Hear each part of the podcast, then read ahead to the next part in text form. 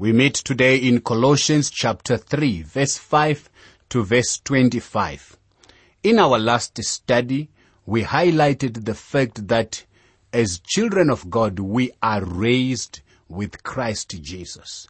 In this particular study today, we are still in the subject of looking at the fullness of God in Christ, poured out in life through believers. And now we're looking at the living of believers being a holy living. My friend, if we are truly raised with Christ, this will become evident in two areas of our lives. First, in our personal holiness, and secondly, in our fellowship with others who are around us. Therefore put to death your members which are on the earth, fornication, uncleanness, passion, evil desire, and covetousness, which is idolatry. Colossians 3 verse 5. Now, some expressions of Gnosticism permitted the practice of license. And this was based on the assumption that the deeds of the body could not corrupt the soul. We saw that in chapter 2 verse 8. But Paul here condemns such a philosophy with the command to put to death that which is carnal within you. And he refers to your members which are on the earth. With the words put to death, Paul does not suggest suicide here, but he is talking of the mortification of the deeds of the flesh, a list of which follows immediately when we get to verse 6. But also the form of the verb put to death implies that Paul's readers have not been putting to death the deeds of the flesh by faith, but that they are now to begin doing so. Evil desire is a translation of the same Greek word which is usually rendered lust. Because of these things, the wrath of God is coming upon the sons of disobedience. Colossians 3 verse 6. Now, the wrath of God is in the process of coming upon the sons characterized by disobedience as distinguished from sons who are characterized by obedience, those who have trusted Christ as their Lord and Savior. The wrath of God is directed against the evil, the devil, his angels and sin, which destroy those for whom Christ died but it is also coming upon those who pridefully refuse the only remedy for overcoming the power of sin in their lives, and that remedy is Christ's atoning sacrifice. For God so loved the world that he gave his only begotten Son, that whosoever believes in him should not perish, but have everlasting life.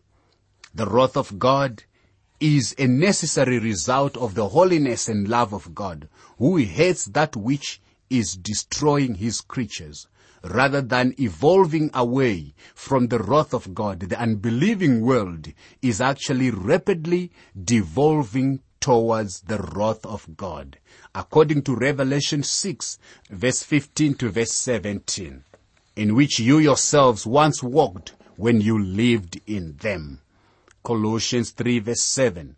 Now those of us who know the Lord, we actually know that we practiced these things in our lives at one time. And I hope that we are not still doing these things. But now you yourselves are to put off all these anger, wrath, malice, blasphemy, filthy language out of your mouth. Colossians 3 verse 8. Now these are the habits that we are to put off as we put off a garment or clothing. Paul says that we are to put off these old practices as we would put off a dirty, filthy garment.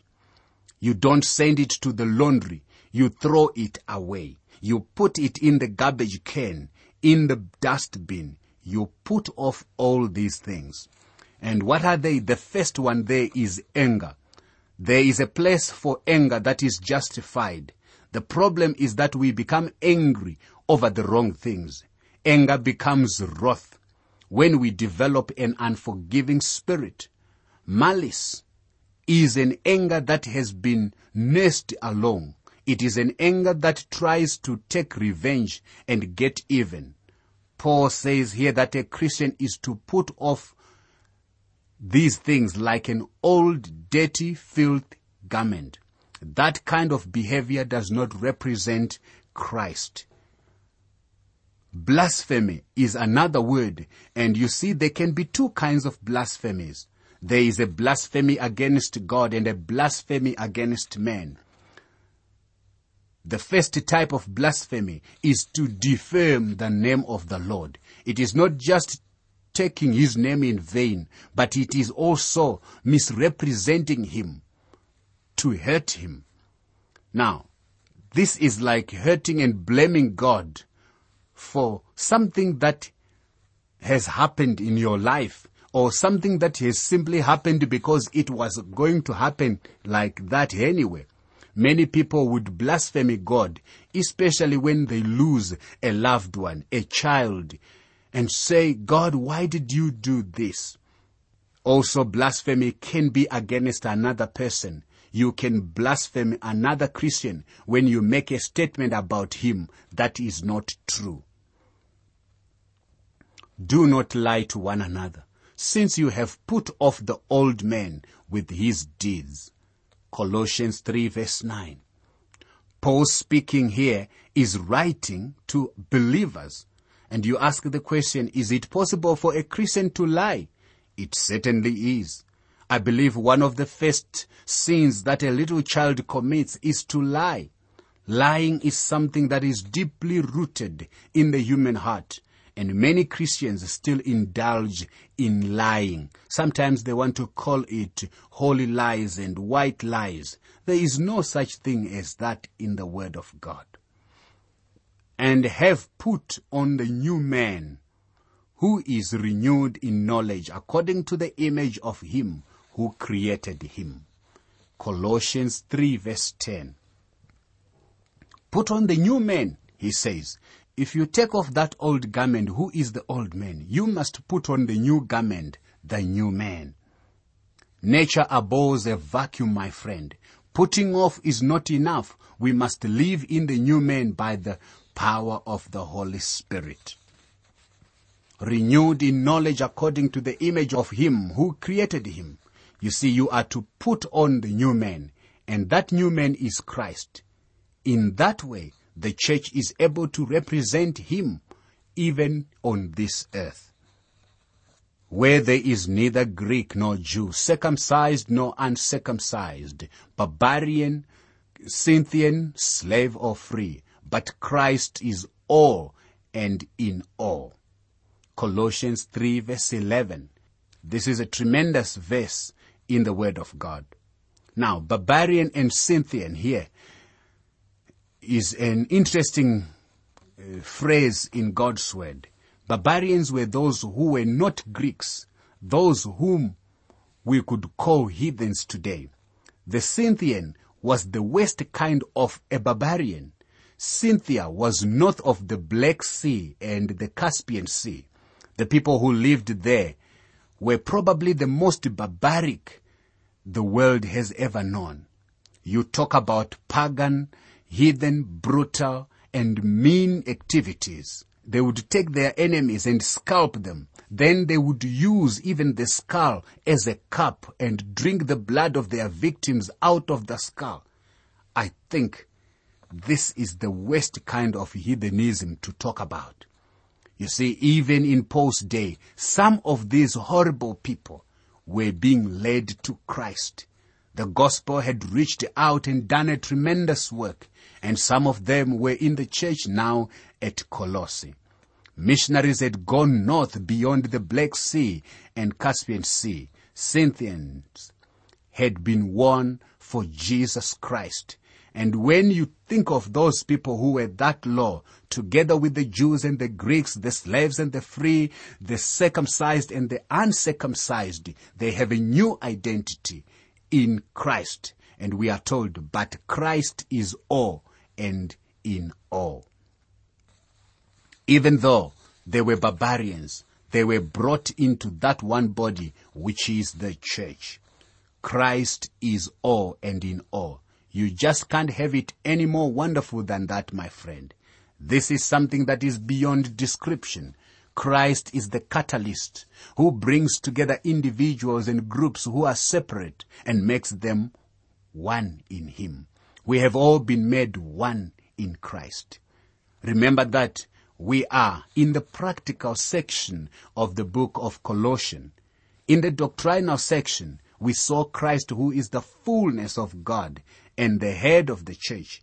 Believers have been made full. They have been made complete in Him. We will find all that we need in Christ, not in any man-made legal or philosophical system.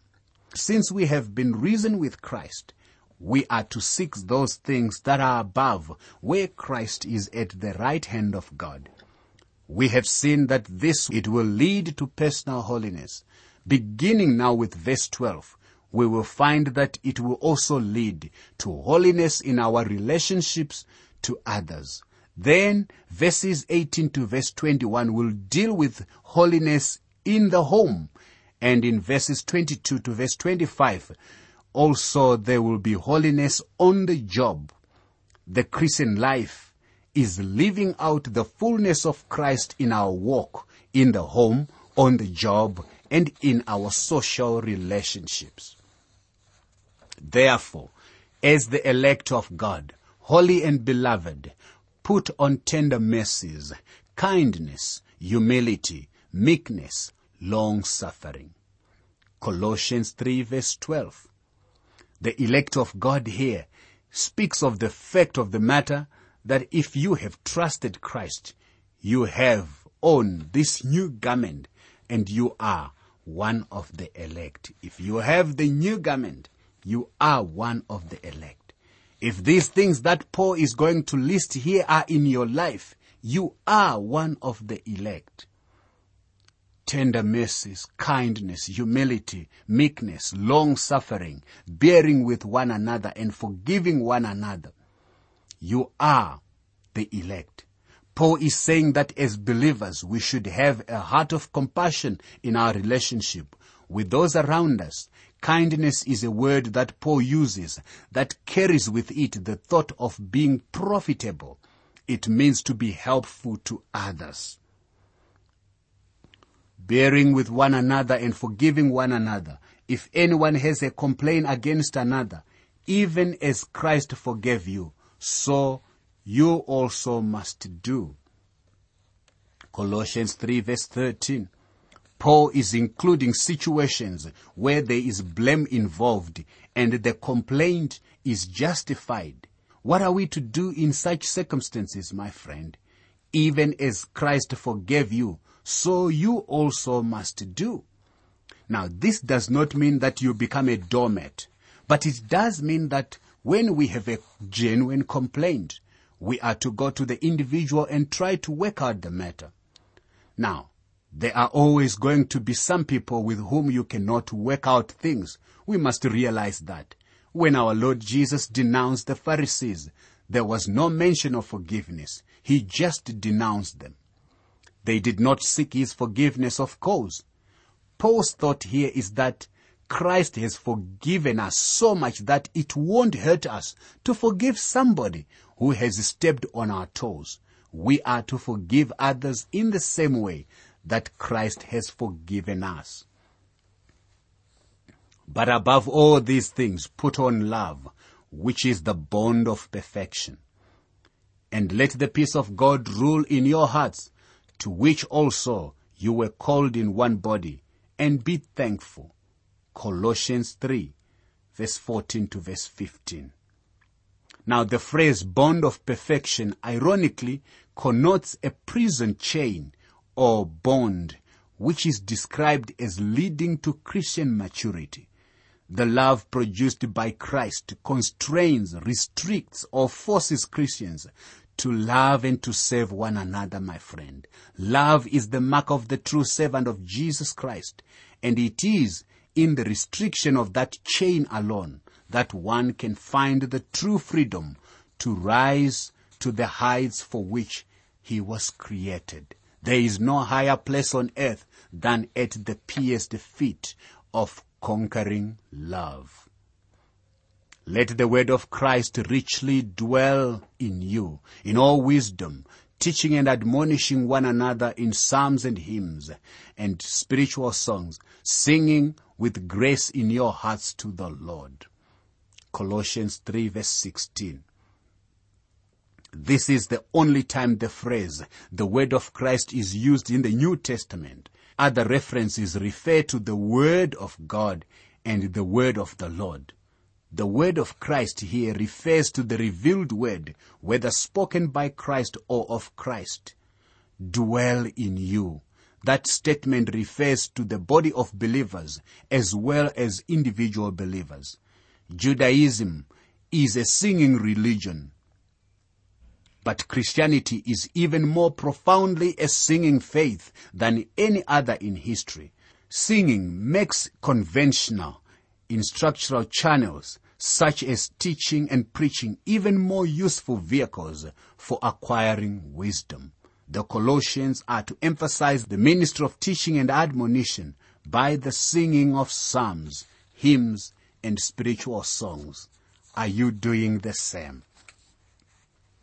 And whatever you do in word or deed, do all in the name of the Lord Jesus, giving thanks to God the Father through him.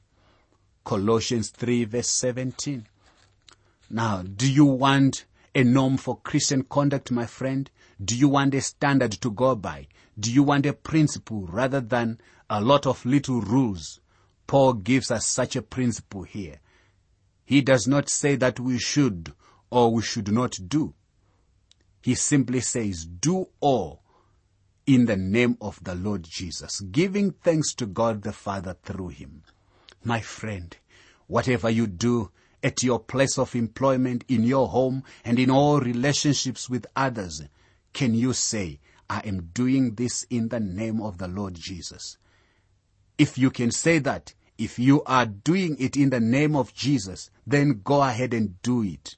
This is a marvelous standard, a marvelous yardstick that we can put down on our lives. Now Paul comes to the subject of holiness in the home. You will notice that he will begin to deal with the same things that he dealt with in the epistle to the Ephesians. There he told them to be filled with the Holy Spirit, and then he gave them these in same instructions. Here in Colossians he writes, let the word of Christ dwell in you richly in all wisdom. And then he goes on to give instructions for living. What does it mean to be filled with the Holy Spirit? It means that you have to be filled with the word of Christ also. Let the word of Christ dwell in you richly in all wisdom. Now, if the word of Christ dwells in you richly, it will work itself out in your life and it will have an effect first on your home. Wives, submit to your own husbands as is fitting in the Lord. Colossians 3 verse 18. This is for the purpose of order in the home. I do not believe that God intends for a wife to submit to an unserved husband who beats her or who orders her to do the things that are contrary to her walk with the Lord. That is why the statement, as it is fitting in the Lord. Husbands, love your wives and do not be bitter toward them. Colossians 3 verse 19. The husband who loves his wife is the one to whom the wife is to submit. She is not to be the one to take the lead in the family, but she is to urge him to take the lead. Children, obey your parents in all things, for this is well pleasing to the Lord. Colossians 3 verse 20. You see, children are to obey their parents. They are to honor their parents all their lives. But when they are children, they are to obey. Meaning to say, even when you have gone out of the parameters of the parents, you will not necessarily obey in the sense of children, but you are to honor them. Fathers, do not provoke your children, lest they become discouraged. Colossians 3 verse 21. You see, even fathers do have their responsibility. And now Paul, the apostle, moves on to the subject of holiness on the job, at the place of employment. He will discuss the relationship that exists on the job, the relationship of employers to employees. Here is Colossians 3, verse 22 to verse 25. Bond servants, obey in all things your masters according to the flesh, not with eye service as men pleasers, but in sincerity of heart, fearing God. And whatever you do, do it heartily as to the Lord and not to men, knowing that from the Lord you will receive the reward of the inheritance, for you serve the Lord Christ. But he who does wrong will be repaid for what he has done, and there is no partiality. Now, eye service, there is service rendered solely to impress other people. It denotes an attitude of working diligently only while the boss is watching. According to verse 24 and verse 25, the boss is always watching. Christians should be God pleasers rather than men pleasers. Maybe you are not going to have to report to your boss or when his back is turned, he doesn't see that you are loafing on the job, not really giving him a full day's work. But the Lord Jesus sees you, my friend, and you are going to answer to him one day. You are in him and you belong to him. Therefore, you have to give an account of your life to him. My friend, the good news is that if you are in Christ, he is going to help you.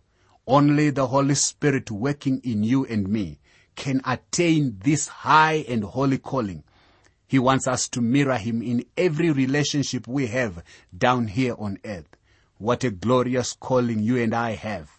Doesn't that give you enthusiasm today, my friend? Don't look to the baby in Bethlehem. Go to the living Christ who is at God's right hand. Look to Him. He is the one you must please, for you are in Him. You can have copies of the notes and outlines used for these Living Word for Africa programs so you can follow them as you listen.